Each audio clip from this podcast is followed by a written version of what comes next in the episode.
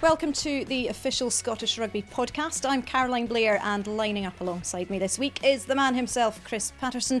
No Rachel Malcolm this week, but a week off, eh? Yeah, week off. Uh, well deserved, though. we will be dissecting what was a cracker of an encounter between her Scotland women's team and the USA, taking a look back to a busy weekend of Fosroc Super 6 and Tennent's Premiership action and getting stuck into the talking points from the Rugby Championship. That plus we'll be catching up with Scotland Sevens head coach Ciaran Beattie and captain Jamie Farndale. They were warm and sunny in LA, slightly less picture, uh, less warm picture for you and I, Chris. uh, so let's kick off. But we're in person. Hey, we are. Ah. There's nothing beats a bit of eye contact with a, a podcast.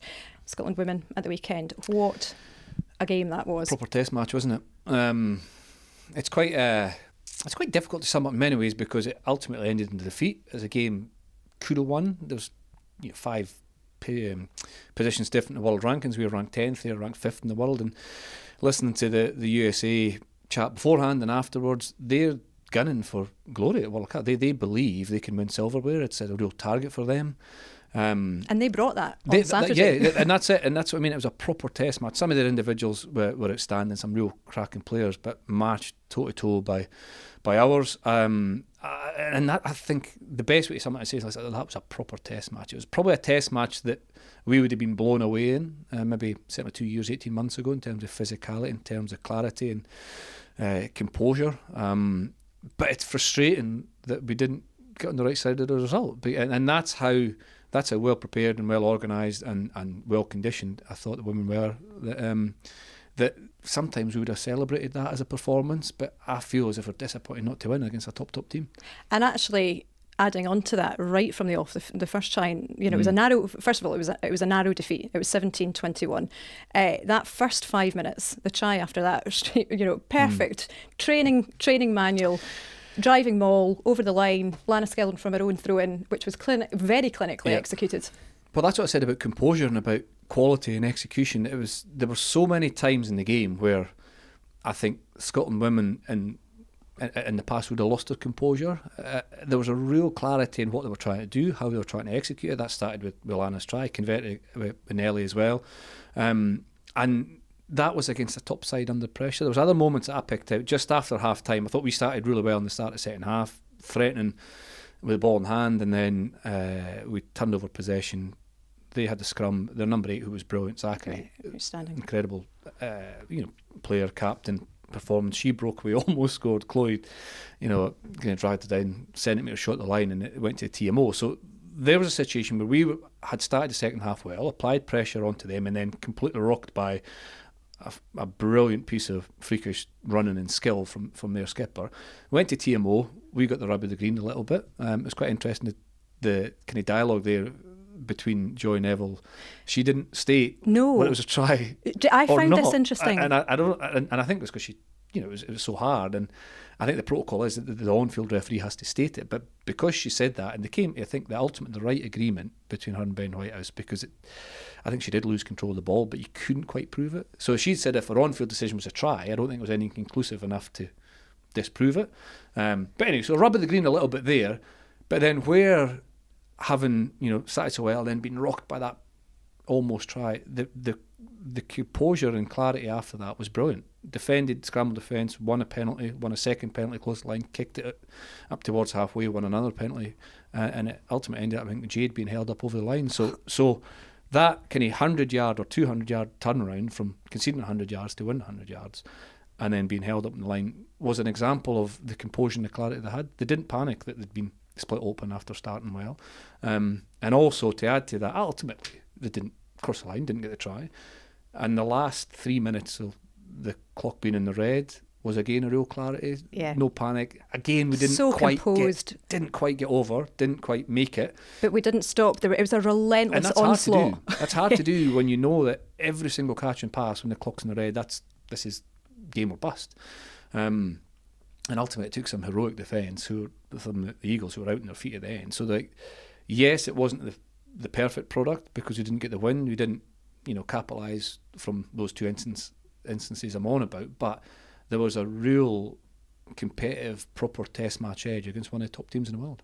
So I, I took my five year old son to that game and he was absolutely mm. captivated from start to finish. And what was really enjoyable about that was it was the same energy that he, he watches from inside the bowl mm. here at, at, BT Murrayfield. Mm. So that, that energy, the fans, what, what they're trying to do there is is there's really a massive connection. Massive there's, connection. A, there's, a, there's, a, massive connection, and uh, there was a, about hundred fans yeah. lined up at the end of the yeah. game, waiting.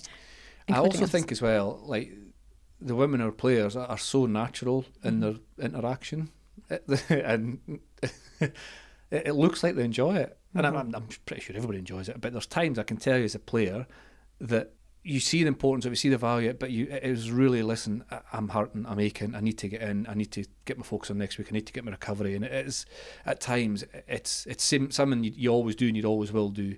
And 99% of the time you enjoy it, but there's times where you don't.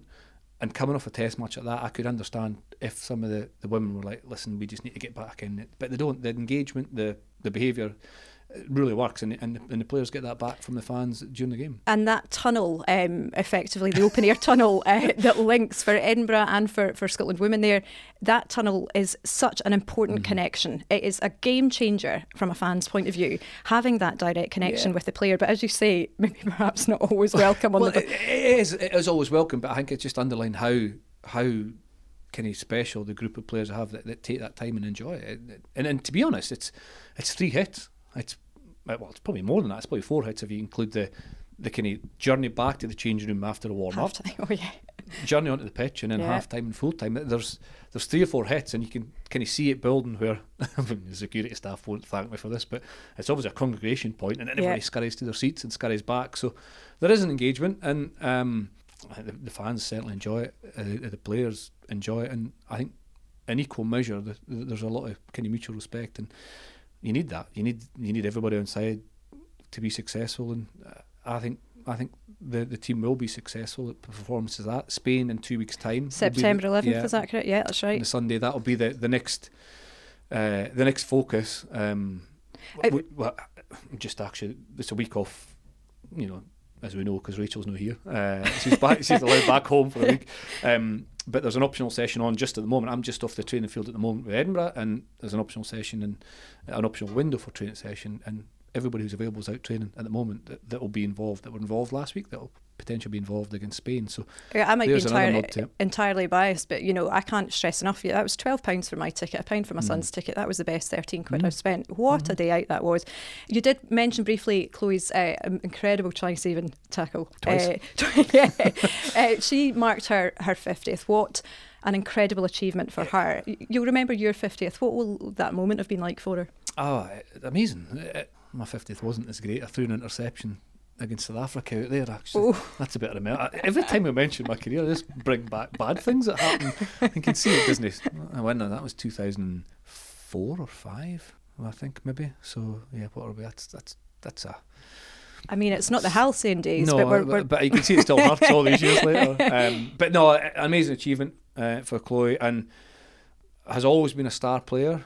Um, think of some of touches his skill. Think back to games at Broadwood where she was playing at 15 and injections of pace, attacking kicks, bits of skill, and you can almost every game she's played in, you can think of like a big moment she's involved in counter attack or defence, and I think she's getting better and better. She um big part of the team, um, and because you know somebody's getting better and better and they're reaching 50 caps, that's a really good sign. That means there's there's, there's more more to come. Good for the team, good for the close individual, and you can see it meant it always means something, but that that try saving tackle on, on Zackary with the breakaway and the one right at the end or, or towards the end is um, that's a good pictures to be seen.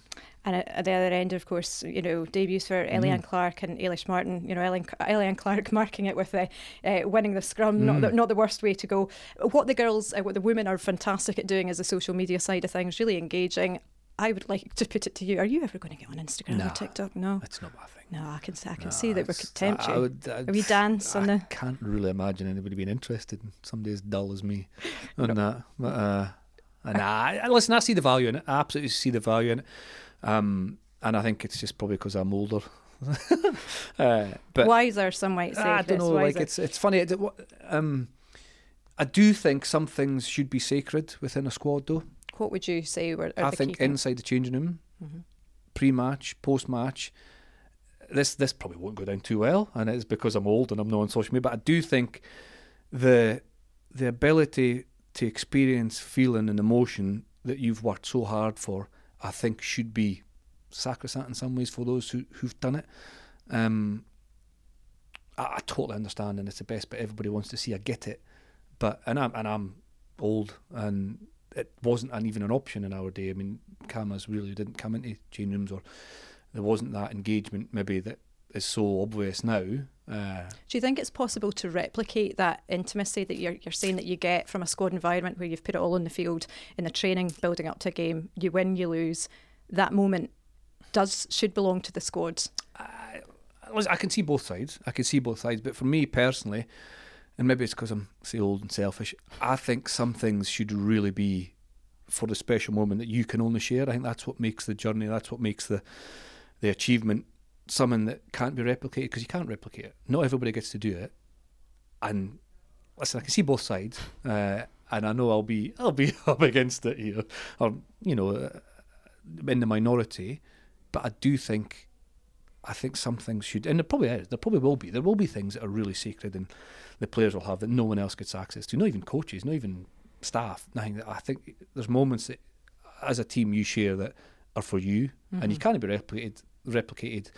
Um, who knows? That's well, maybe considering the ones we can see why. And the girls, uh, the, the women's squad are just so engaging.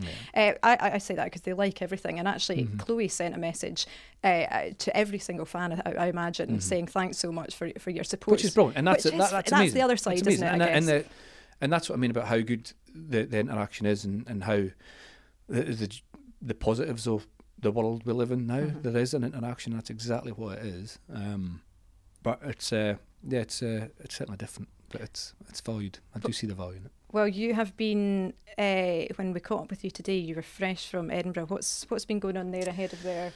Yeah, just working towards the obviously start of uh, pre-season games. They play London Scottish at a weekend. Glasgow uh, hopefully playing Worcester as well. Difficult at Worcester, so um, Glasgow due to be in Inverness. They're on the road, aren't they? On Friday, yeah. Edinburgh, uh, rugby Edinburgh at the Dam At home on, on, on Friday evening as well. Um, so it's funny. It's it's this there's just both sides, and there's just desperate want to play. Understand, you get that every every week of the year in season, but it's it's heightened at the start of a a, a pre-season where you, you've spent all this time training. You you can only prepare so much. You can't get that that on-field replication of intensity, of physicality, of heart, of pain, of celebration until you start playing games. And it's, I think the the not the one and only time, but certainly one of the few times where it's a clean slate. Everybody's in the same foot, and, and this is you know this is where the season starts. Put your marker down, and it's a competitive um, environment absolutely. So so being able to get that opportunity to start or certainly playing the first game is important. A lot of the internationalists won't be available because they're you know not um, played much later into the, the end of last season on tour. Um, and there'll be nervousness there as well. I can remember that. You miss the first pre-season game. You're like, well, what if somebody? Wait a minute. What if somebody comes in and so there's a desperation for you to get back, and that, that just drives. That's healthy, up. isn't it, it for the course squad it is. environment? Of course it is. Um, and it, it makes it more and more difficult for the coaches uh, to select a team, to understand the team, to find out where, where the team are. Um, but you have to hit the ground running. You've two two warm up games, and then it's straight into URC action. Is it hard for those that are um, away on uh, later leave, not not longer later leave? Is it, uh, do they have a condensed fitness window then to, to operate within? That's that's surely Yeah, quite quite challenging on It body. is. It is. It's um. It's used to it. Your body's conditioned and used to it. Now, quite often the players who've been away on international duty or, or, or later have had a, not all, but most of them have had a, a longer what we call training age. So they're more used to getting your body in the right shape in, in a shorter period. Whereas quite a lot of the players who maybe have a whole pre-season actually maybe haven't had as much rugby age or, or, or physical training age, so they have to kind of understand the body, what works, what doesn't work for them more, or maybe they haven't played as many games, so they need more time. So I guess that what you're looking for is week one of URC, everybody's ready to go. Whether you've needed a long build up or a short build up, you're ready to go. There's everybody's fit, you're competitive, you understand what your goals and objectives and, and the pressures are, are on for the year and you and you get on deliver them. So you've got your warm ups, uh, but your pre-season friendlies, as we call them, but then you've got your league matches coming up thereafter. Do, does the the planning and the preparation is it the same for both types of games? Uh, yeah, Yeah, I mean, there's there's a there's a overall kind of periodisation that strength and conditioning coaches because it's hard to ask a player to peak for what is it near on 40 weeks a year. There'll be peaks and troughs so you have to manage that squad and but yeah the preparation will be the, the whole idea of for me anyway a pre-season match is to replicate what you're going to have to face when there's league points on on the on the table. So you, making sure you understand what you need to do in pre-season is really important so keep it the same. And uh, listen there'll be I don't know what how many players will play. Uh, you know, in the games, it'll be greater than, than 23 man squads, absolutely. Um, but over the two weeks, it's it's hard for coaches to have 45, 50 players perhaps. You know, maybe getting half an hour one week, 50 minutes the next, or vice versa, incorporating all different plays and strategies and trying to move your game on from the season before because the analysis of what you did the season before will be scrutinised. So you have to change the game. What do you keep? It's hard with only two preseason matches, so you really have to get your bang for your buck in every minute you're involved in. Well, whenever we talk about strength and conditioning, the first thing I think about is the Sevens team. No me, no me. the HSBC World Rugby Sevens Series, of course, came to a close in LA at the weekend. Uh, we were having a wee chat earlier, weren't we, with uh, head coach Ciaran Beattie and captain Jamie Farndale as they are preparing for the Rugby World Cup Sevens in South Africa next week. Well, gents, thanks for joining us on the back of what's been a, a big weekend for Scotland Sevens. Plenty to unpack. Uh, Jamie, we'll come to you first a huge weekend for you personally, marking your 50th series event. That's a staggering achievement, uh, and you're one of only five Scots to hit that number. How how was that moment for you? To be honest, it never really sunk in. Beto actually sat me down during the week and said, you know, you, you need to you need to take a moment for yourself and, and you know have a think about this because I was just sort of preparing for it as any other tournament, and then um, had a few nice messages come through. Um, so yeah, it sort of it sort of sinks in then, and, and you have a think back over um, you know all, the, all these moments that I think you probably take in a bit more when you when you've played a bit more. You know, when, when you're younger, you're just charging about the pitch and, and it's all energy and excitement. But I suppose when you get up to up to sort of 40, 50 tournaments, you, you realise how special it is. So no, it was it was it was really nice. Yeah. Just to list the other five. Sorry, Caroline, Scott Riddell, Colin yeah, no. McGregor, Andy Turnbull, uh, and Robo Matt Robertson. It's, it's no bad company, Jamie. It's no bad company. It's, yeah, definitely. Yeah. And not content with that as well, Jamie. Yours was then named try of the series at the awards ceremony in LA on Sunday night as well. Uh, go big or, or, go home for your finish against New Zealand in Toulouse. That actually is probably one of my all-time favourite tries. How does that one uh, fare on, on your list of highlights? It's out of the what 126 you've crossed. well, if you've seen the try, um, I can't take too much credit. It's, take uh, it, take it, take it. You had to, you had to support it. and finish it, Farnzo. Kaleem Barreto, he gave you a cracking off, a cracking off a little bit. Oh, the little magician, yeah, yeah.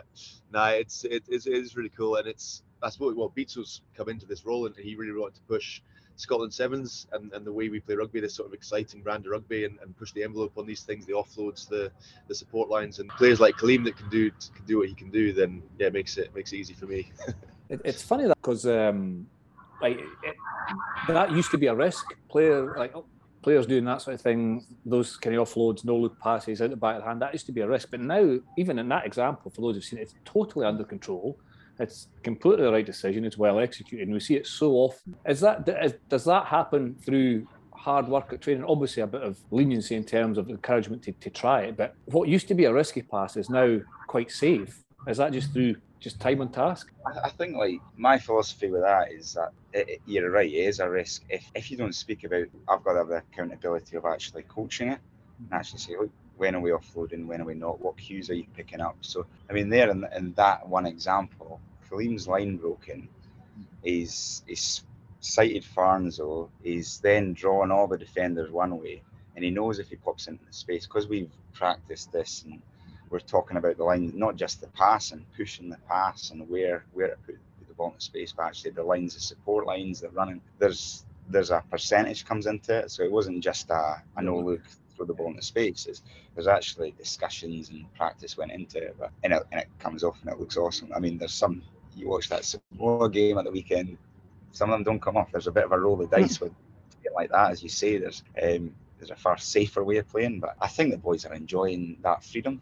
Um, and I hope everybody that's watching it gets inspired by that and enjoys it as well. So, um, no, it's, it's pretty cool. It's nice. It's nice for Scotland Sevens to win that win that try this season as well, and, and, fully deserved as well. I think we've actually got a few in the bank that was good as well, personally, but um, that one was pretty cool. I mean, you de- definitely left New Zealand in, in the rear view mirror there as, as you did that dart up the up the pitch, Jamie. We were exhausted watching you. How have you enjoyed your, your own sevens journey and, and getting to this point, 126 tries, especially look bearing in the context of, of that weekend being the last HSBC tournament uh, event that Scotland's going to feature as a unit? Yeah, it's these, uh, you know, reflecting on the on the 50th cap. What I was sort of thinking about was these moments um, and these emotions, like these emotions that you'd never ever get to feel in, in any other job. You know, high and low sevens is absolutely brutal, and that weekend there was was no exception. Um, you know, we, we, were down to nine players by the end. Um, it was hot.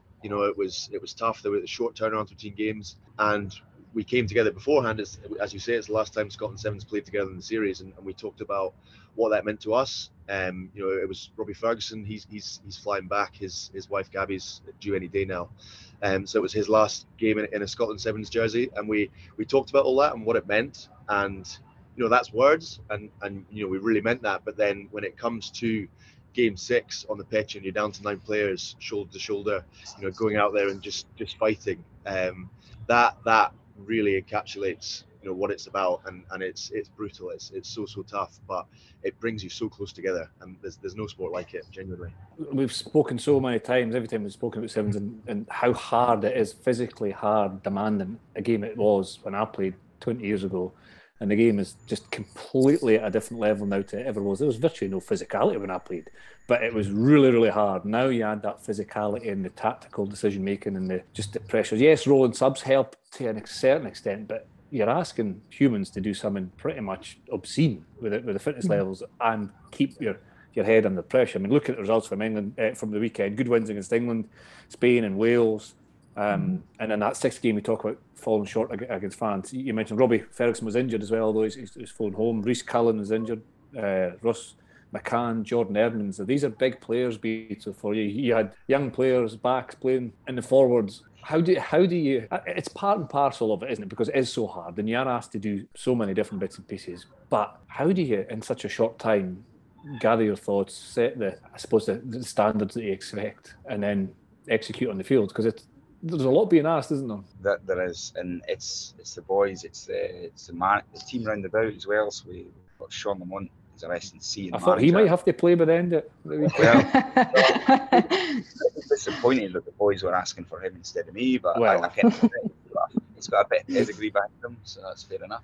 Um, yeah, we're you know we're it's it's everyone like we just even the injured guys, yeah, mm-hmm. they're, they're sore. Like Jordy's hurt his knee, Ross has hurt his ankle. Ross is, as soon as he's done, he's grabbing a laptop off of me and he's starting to look at Wales. He's like Jordy's sitting out there watching the um, France. You know, he's picking it, and then they're all just chipping in. They're sitting there. And for two days, everyone just absolutely digs in, mm. and you just make the best of it. And um, you know, in terms of guys like stepping up, it's just you, you turn to you turn to people like this and you're like, right, he knows he's playing 14, 14, 14. he's just got to, and he doesn't bat an eyelid, and, and neither does any, like the young guys. Um, I thought Finn Callaghan, you know, he's, he's had a tough old year, and he just stepped up. Ross, Ross McCann, world class sevens player, goes down. Finn just steps up and, and he comes into that role. Matt Davidson steps into that role for Robbie Ferguson, and they just it's amazing who comes to the fore. But you need you need good people around about it, and that's that's what happens. And it, it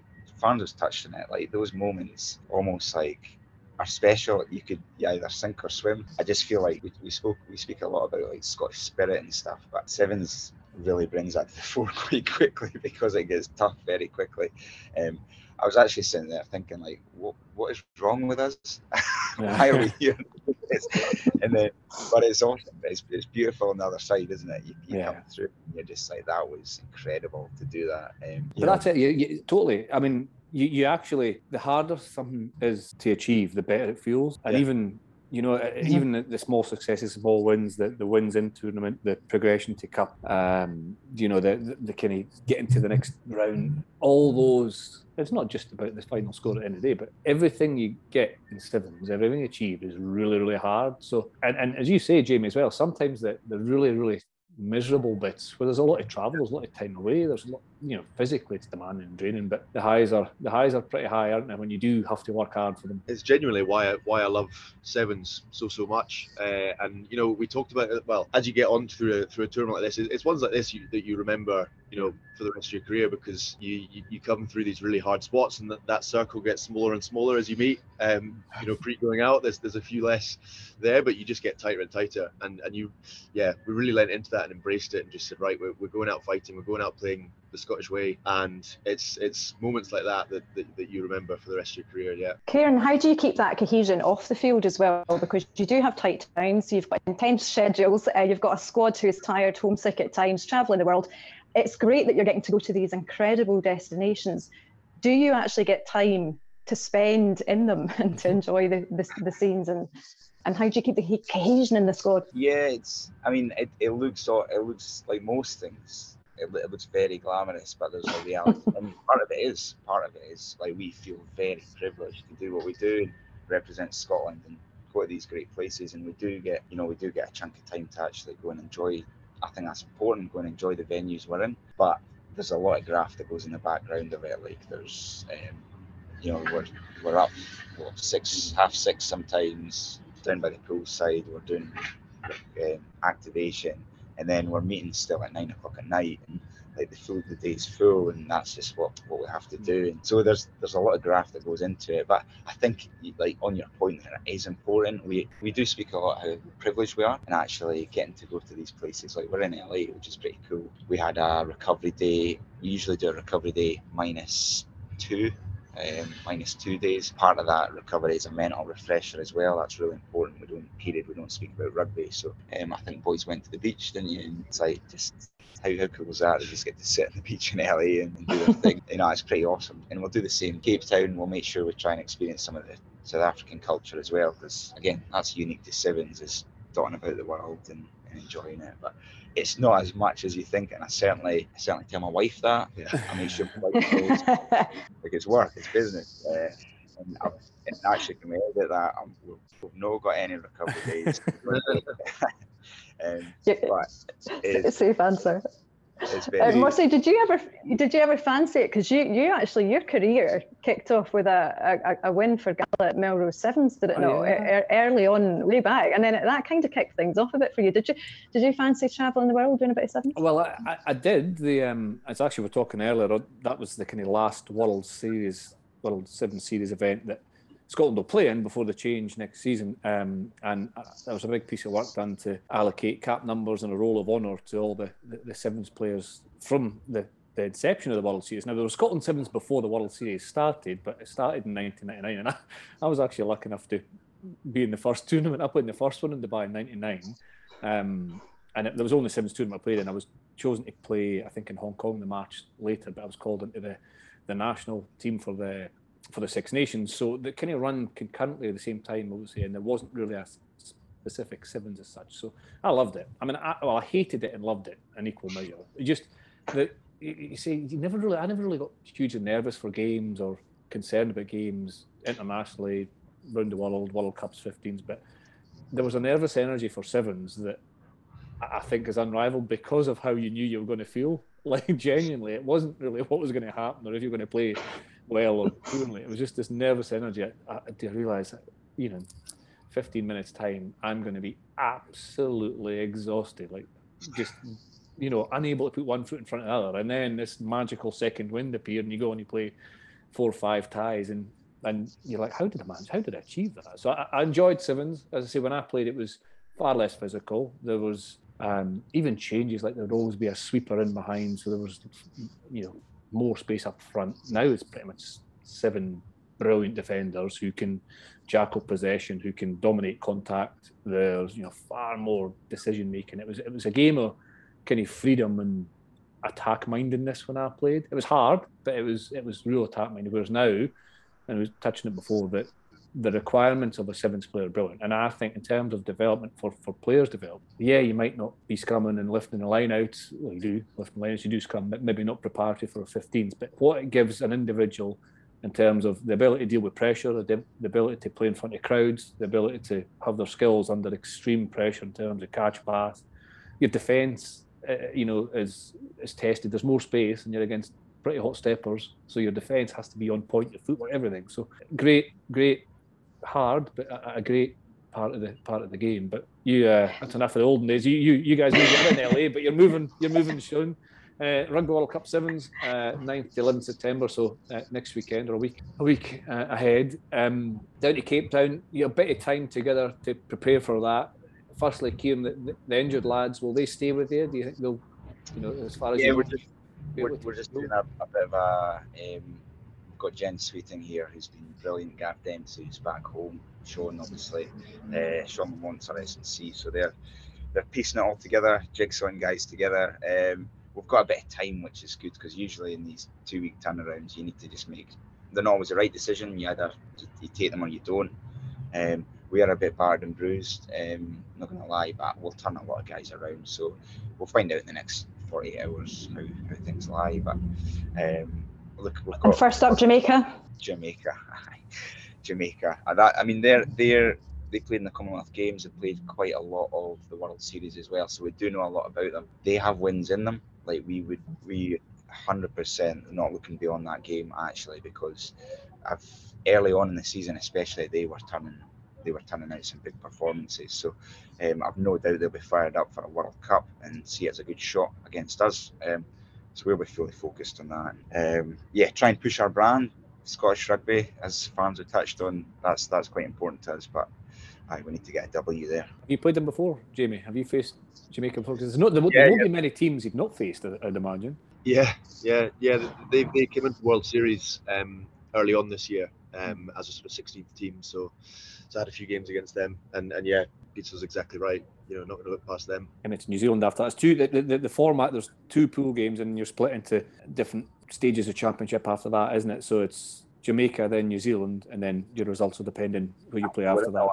It's actually it's actually knockout. So we're in that. Um, it's, it's like Melrose Sevens. It's like Melrose. Aye. Or Gala Sevens, Ciaran, or Celtic. Uh, so we're in the preliminary with Aye. um, so we qualified because of where we finished automatically because of where we finished four years ago in San Francisco. But uh, so we've got Jamaica, and then if we if we win that game, we then have New Zealand. So right. that's good. We've had some really good tussles with them. Actually, it's one of these. Obviously, they're New Zealand are New Zealand. New Zealand Sevens are they are exceptional. They've just won LA Seven, but we we really go toe to toe with them every time we play them. We played them. They came over for training kind of games before the Commonwealth Games. We played them three times at Oriam. Mhm. Uh, We were just it was it was just blood and thunder. And actually, I think there's a bit of confidence against these guys. Yes, they're, they're excellent, but if we if we do things well, we've got a shot here. Um, more than a shot. Um, so I'm excited about that tie. As soon as Did- it came out, I was like, here we go. Did you play with Clark, Clark Laidlaw's Yeah, I New did, Zealand yeah. Sevens coach? Did you play together for the Yes, Scotland Sevens? Yeah, ah, see, yeah. you'll be picking each other's brains. You'll know each other, cancel each other out. You see. Yeah, we uh, we drive each other quite a bit. You know what Clark's like. He's he's, he's, uh, he's not short of giving you some feedback. so, um, no, Did you, uh, did you see he was doing the haka when they won at the weekend? He was at the Was back. he? Did he have his top on? he kept stuff thank on God he did. Yes, he's a bit out time, but yeah. Uh, how, how does how does the World Cup feel uh, in terms of uh, comparing it with the HSBC uh, tournament in the series? What do you feel a difference as, as player coach? How, how does that differ? For me, it's these platforms. Um, you know, I've already sort of spoken about rugby sevens. I, I absolutely love sevens. I love playing it. I love watching it. It is for me. It is just you know the best brand of rugby, and, and I just want to share that. And the Commonwealth Games is great for that as a platform. The Rugby World Cup is great for that as a platform.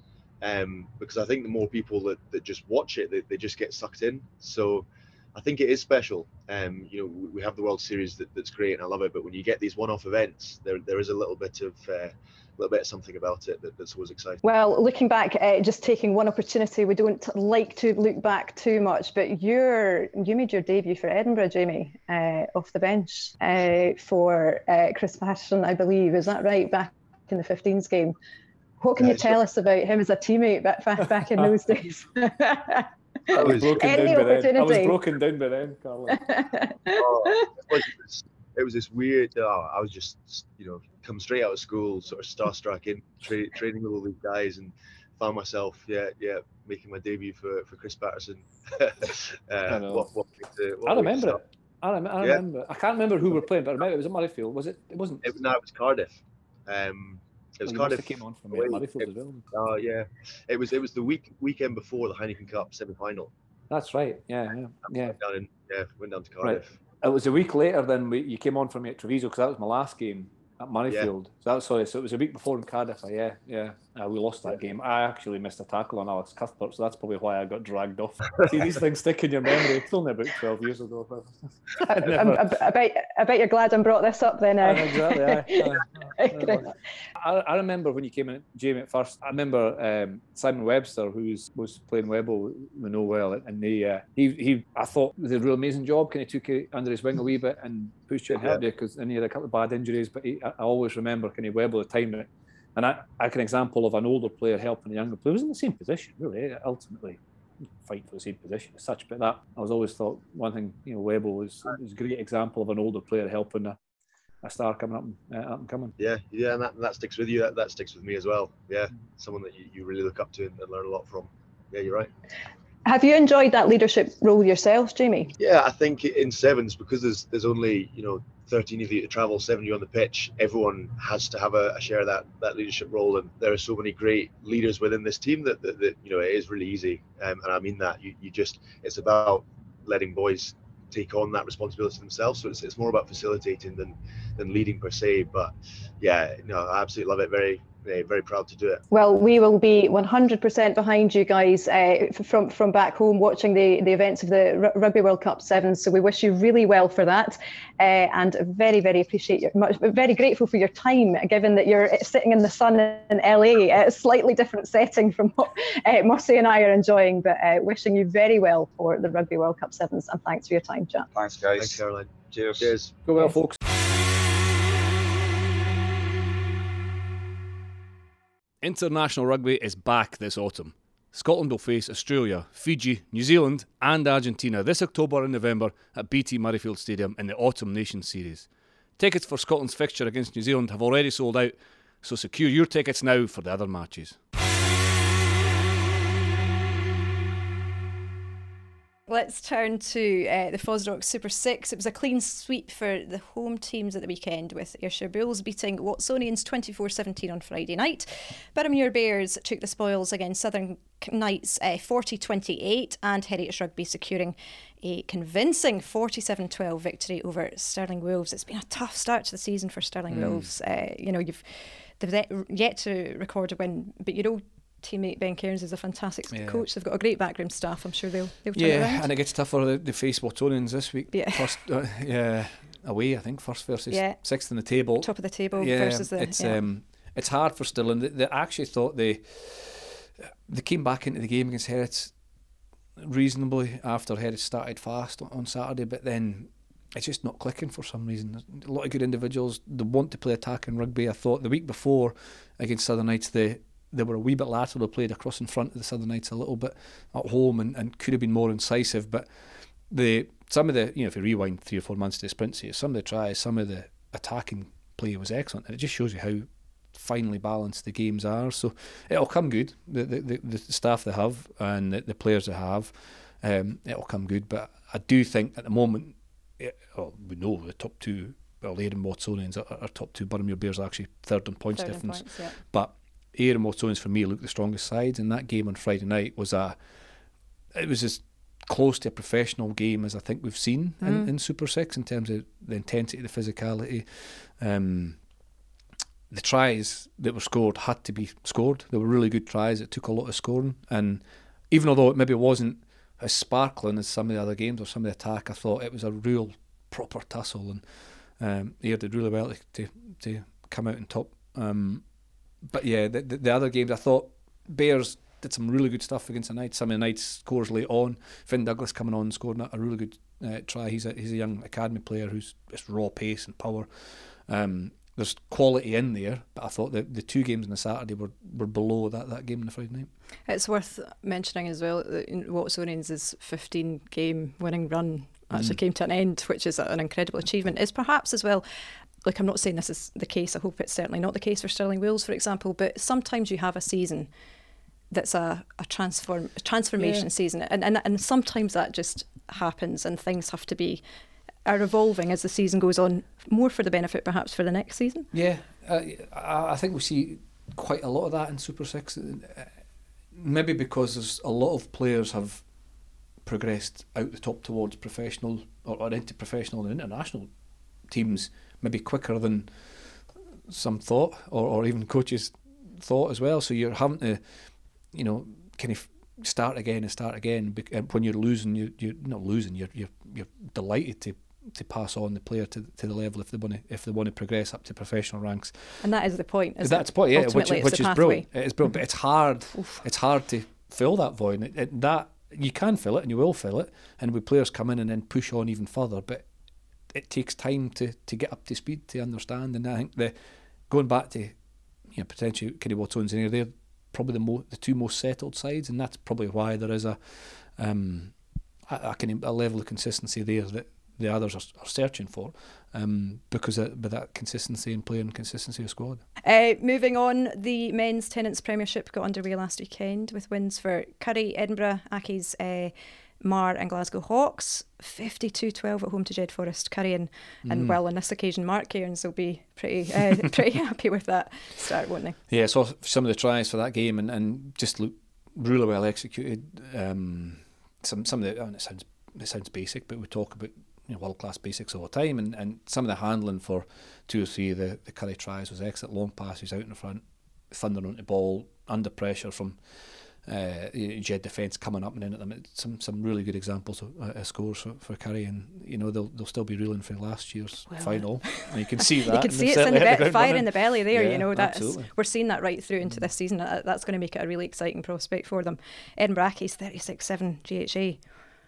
It's Big win. yeah, a bit. It's a big win, isn't it? And Mm. it, this, it's. It, I think we're setting our stall at this point. Uh, just this is the the hardest part, isn't it? The season at the beginning, where you're you're, you're seeing what everybody's been doing in the that's what- pre-season. That's what you've just been talking about the the, the difficulties, well, the, the good difficulties of trying to see where your team are at the start of the season and see what's possible, what's capable, seeing are your objectives set right, or could you stretch them further, or are they way too far in front? And it's always fun. I think we see it in even even the Premiership football in England in the first three or four weeks in terms of results left, right, and centre. It's really early season stuff doesn't re- really always give you an indication of what's going to happen, but at the same time, it's really important to get off to a good start. And uh, there's a few teams got off to a good start the weekend. There's always that phrase, isn't there? Good pre-season. No, I know. I've never heard a coach say they've had a bad one. I know. Uh, how's your pre-season? It was rubbish. no, it's been great. We've been working well together. So it takes time. It takes time to get everything right and players up to speed. Uh, injuries, luck, it's all in there. But uh, it's a long old season for these players, and it'll- it evens itself out. And on that, you know, in the women's game, it was a tough one for league newcomers. Garioch, uh, they lost 39-5 and uh, they, they were at home to um, Hillhead Jordanhill. That's going to take time, isn't it, for them to bed in, to get used to the... Yeah, well, we spoke to Garioch uh, two or three weeks ago, and, and it, it's completely new for them. It's completely new. They've never been there.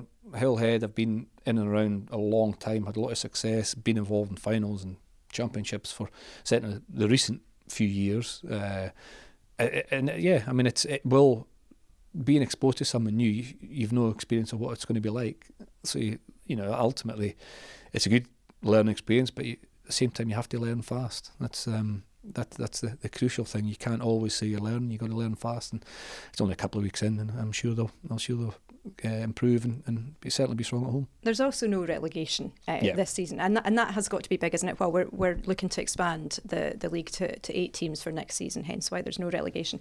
Does that make a difference, do you think, for all sides in, in the Women's Tennent's Premiership? I think it does. I, I think the, the fear of rele- relegation often, in, in, in a lot of sports, it's topical again, and certainly in uh, in the Gallagher Premiership in England, with, you know, with the, the ring fence, and as a topic has been on out for, for, for a long time. I, I think the threat of relegation can influence how you play quite considerably. Interesting. I do. I think it can. Um, now Yeah, that might be a, that- as that- a mindset? Or, yeah, and that, that might not be a bad thing. You know, it, it, it- that could be a good thing in terms of how do you win, what do you need to do, what decisions you need to make under pressure in order to get that win, because it's all about that win.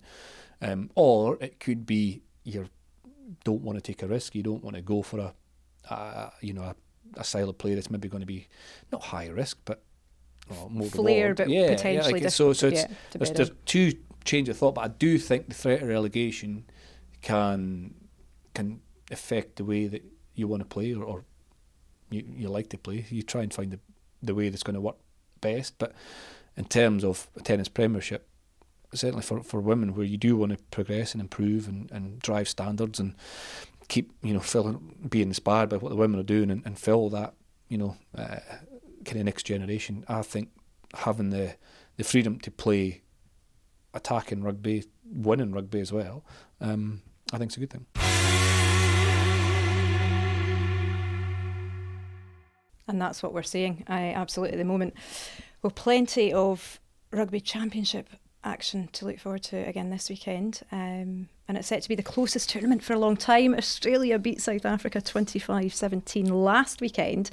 But it was Argentina. They mm. they made history uh, by beating the All Blacks in New Zealand, in actually in New Zealand for for the first time, 1825. If they win again this weekend, Argentina are set to leapfrog the All Blacks to fifth in the world rankings. In the world rankings. Oh, good start. Yeah, that's that's it. Uh, hope that one's true. yeah, uh, but but ultimately, and they were about ninth or tenth ah, recently. So so uh, when you look at what and they're top yeah. of the table at the moment as it stands, Argentina. What an exciting time um, yeah. for for their rugby for for the Pumas.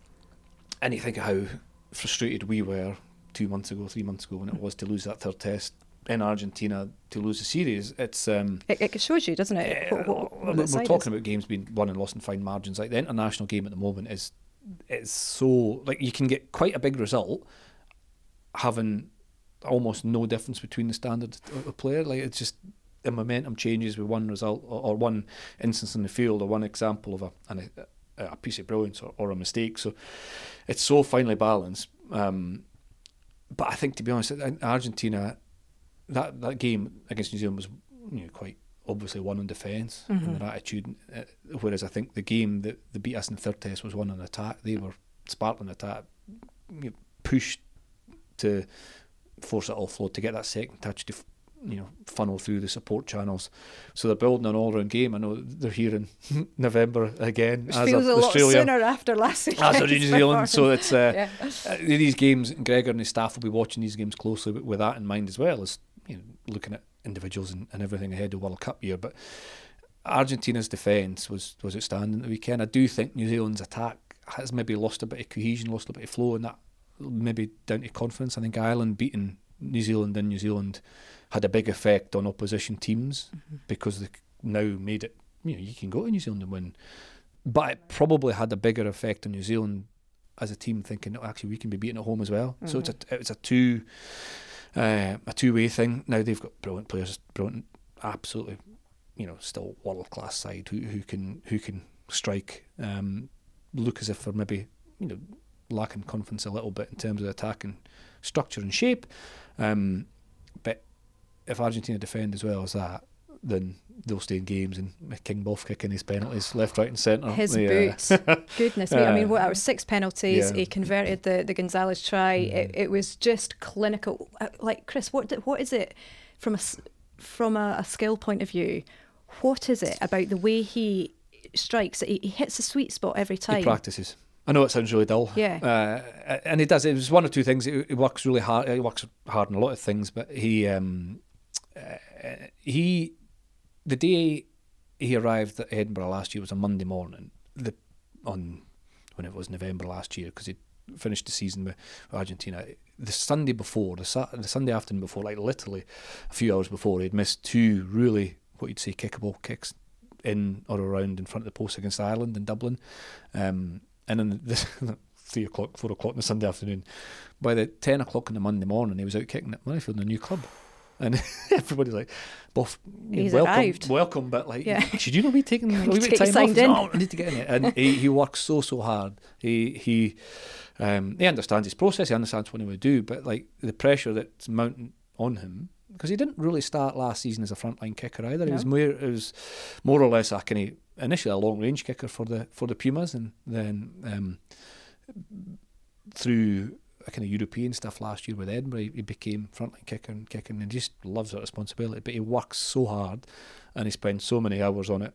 And it's great to see him and getting the awards. It's uh, it's a worry for November when he comes here in Yeah, blue and white. But Bit of a mixed blessing. I mean, uh, Mike, Mike will be, uh, Mike Blair will be very happy about what he's seen. yeah, but no, it's and it's it's. I mean, again, doing it under that pressure at home, you know, is one thing, but on the road um, in New Zealand, it was, it was great to see, and you can see the effect it has on his teammates here at Edinburgh, and everybody knows him here at of Edinburgh and Scotland. Have a big smile on their face when you when you see him succeeding. Well, we call him King Buff for a reason. um, we did tap into it slightly there. The results aren't going for um, for New, New Zealand. Uh, they're not going their way at the moment. From a squad's perspective, how hard is it when your head coach is under the kind of pressure that Ian Foster is from the media? Are you able to close the doors, close ranks on that, or Uh, I, think, I think you you're aware of it, um, but I think if you're being honest and honest, you would kind of look at yourself more than anybody else. That you, I don't think many players would want the coach to be under that much pressure and not feel the pressure themselves. I think I think the the responsibility and the pressure is probably shared en masse from players, coaches, support staff, everybody. You all feel it. Um, maybe to the outside, it, it looks as if most of it is on the is on the coach, which it ultimately is. It's his responsibility. But I don't think there'll be anybody feeling less pressure than Ian Foster in in the in the New Zealand team because you just you share that you share that pressure, uh, and you feel as responsible for when things aren't going well. Not a lot has to change for things to go right. As I said, how fine margins are in international rugby, um, but the pressure's certainly building, and um, you know you can imagine the the atmosphere inside the squad this week as uh, the New Zealand squad as they prepare to play Argentina again. It's it'll be it'll be huge, but you have to have a clear head. And what wins the game is good decisions under pressure at the right time, good skill execution. Um, so you have to use that pressure on you to make sure that your decisions are good, your execution is good. You don't let that pressure crumble. Well, this weekend is going to be massive for the Rugby Championship. I mean, if we, we take a look back, world champions South Africa, they're at the foot, foot of the table. They're probably Yeah. up the table. Um, they've uh, made eight changes to their side that lost to Australia, um, but some of them those are enforced through injury. There were a few key moments in that game that I'm sure would ruffle uh, South African feathers. What did you make of the game? How did you? I, I've been impressed by Australia for quite a while. I think we did something. I can't remember how long it was. It was on our podcast. I can't remember even who we were speaking to. So my memory's like, but you know, say what's your kind of tip or who do you think? You're looking ahead. I think to the, the November test. I, I, of I see Australia being a real threat, and I know we've got a brilliant record here against them We do recent uh, in recent recent years. Um, but I just see them as having a, and knowing Dave his time at Glasgow, Dave Rennie, and how he likes to approach games, attack minded, and some of the the kind of individual power units they have, trying to play that really fast, abrasive game that Dave likes. I think it's coming together really well. So I- I think Australia are, are looking really, really good. Um, South Africa, I think, you know, again, world champions, and I keep saying the same thing time and time again. There's so fine margins between getting it right and getting it wrong, and then they got on the wrong side of a few things. They're probably looking to grow their game a little bit, um, and maybe taking a bit of punishment for that at the moment because it isn't quite as controlled as we've seen. Um, but I assume that's because they want to push their game on because they know if they stand still and still be exceptionally good at what has given them success in the future, that's probably not good enough. You It's not going to be you you- you have win to a World Cup. No, it? you have to chase it. You have to figure out new ways, uh, develop new strategies, develop new attacking edges, new defensive. Uh, You can't stand still. And I think what uh, South Africa try to do at the moment is is maybe move their game on a wee bit, and it's just not quite as controlled as as the the blueprint that they've been working off in the last two or three years that has given them so much success. Well, you know Dave Rennie. I mean, do you think he'll have had any thoughts, potentially any words on, on Nick White's uh, reaction to Well, Faf de Klerk's uh, I'd clip? imagine so. I'd imagine so. It's uh, it's funny how these things dominate. I mean, you've got an amazing test match, and that's probably the most dominant thing that everybody speaks about, and it's just nonsense, isn't it? Just I mean, to, I mean, when we see an overreaction to to uh, you know, eh, there, there, was a there was an infringement there, but when we see an overreaction like that, it just doesn't sit well with rugby no, fans, does no, it? it? doesn't. It doesn't. And and, and you know what? The, the kind of peer pressure will force that out of the game. You'd imagine. You'd hope. Uh, He, he would have got a bit of stick yeah, of for course, that, surely. Yeah, of course, okay. would. I mean, yeah, I, I'd imagine so. I'd imagine unless the game's not changed, has, has changed so much since I was involved. Uh, yeah, I mean, it's uh, yeah, it's it's a it's a an instance that was a bit silly, and everybody will probably who's involved will probably know it, and they'll maybe take the mickey a wee bit, and hopefully don't see it again. We've covered a lot of ground, Chris, uh, today. It's been a busy day. It's always a pleasure. Uh, thanks also to Ciaran Beattie and Jamie Farndale for joining us from LA. We'll be back next week with more on the official Scottish Rugby broadcast.